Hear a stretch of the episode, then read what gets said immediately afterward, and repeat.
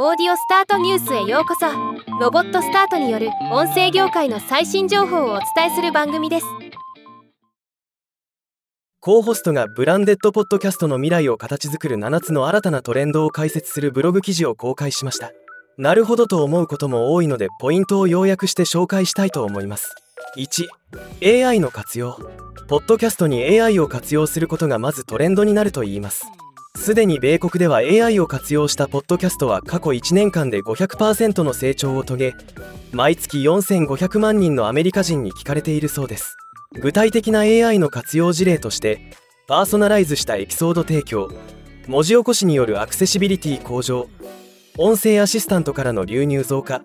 オーディオ編集の効率化などが例示されています。2コンテンツの再利用ポッドキャストのエピソードをブログ動画ソーシャルメディアスニペットなどのさまざまな形式に変換して再利用することがトレンドになるとのこと。すでに米国マーケティング担当者の94%はコンテンツを再利用しているそうです。具体的なメリットとしてポッドキャスト以外のメディアでのリーチの拡大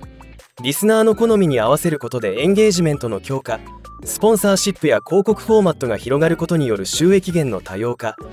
SEO の最適化などが挙げられています。3クロスプロモーション。クロスプロモーションは2つ以上のブランドが相互に商品を宣伝したりより幅広い視聴者にリーチするための戦略的コラボレーションのことで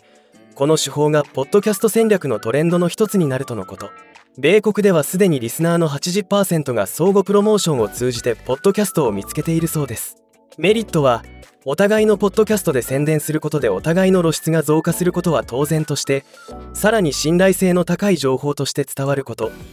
またポッドキャスト以外のメディアでのクロスプロモーションも可能でこれにより SEO やバックリンクが強化できることが挙げられています。4データドリブンのポッドキャスト配信。ブランデッドポッドキャストにおいて今まで以上にデータと指標を収集可能なツールが増加しておりこれを活用することがトレンドになるとのこと。リスナー数ダウンロード数デモグラフィックデータ場所デバイスの種類リスナーの離脱率などを分析してより良いコンテンツ作りを目指すことが当たり前になっているようです。5ポッドキャスト成長のために従業員の支持を活用する。ブランデッドポッドキャストの大きな利点の一つはブランドイメージの向上だけでなく従業員の所属意識や会社へのイメージの向上も狙えることにあるといいます。従業員をポッドキャストを通じブランドアンバサダーにしていくのが理想とのこと。記事では触れられていませんが採用面でも有効に機能すると思われますね。6ビデオポッドキャスト。最近よくオーディオスタートニュースでも取り上げるビデオポッドキャストですがこれがトレンドになる理由は20億人を超えるユーザーを抱える YouTube の存在です。毎月のポッドキャストを聞くリスナーの43%が過去1年に YouTube でポッドキャストを聞いているそうです。ビデオポッドキャストとして配信することで音声のみの配信に比べて視聴者により深いつながりを確立しやすくする。YouTube へ配信できることでリーチが広がる。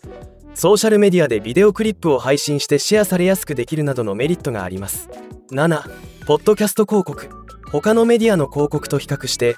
ポッドキャスト広告はリスナーに歓迎されており90%近くがポッドキャスト広告に肯定的な態度を示しているそうです。新しいポッドキャスト広告のトレンドとして動的な広告挿入ブランドコンテンツインフルエンサーとのコラボレーション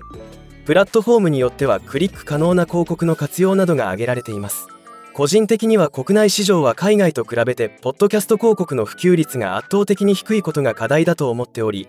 ポッドキャスターのマネタイズ支援に注力しつつ同時に広告主の皆様にもデジタルオーディオ広告をまず使っていただくことを提案していく必要があると考えています。また国内のビデオポッドキャストのトレンドも引き続き注視していきたいと思っています。ではまた。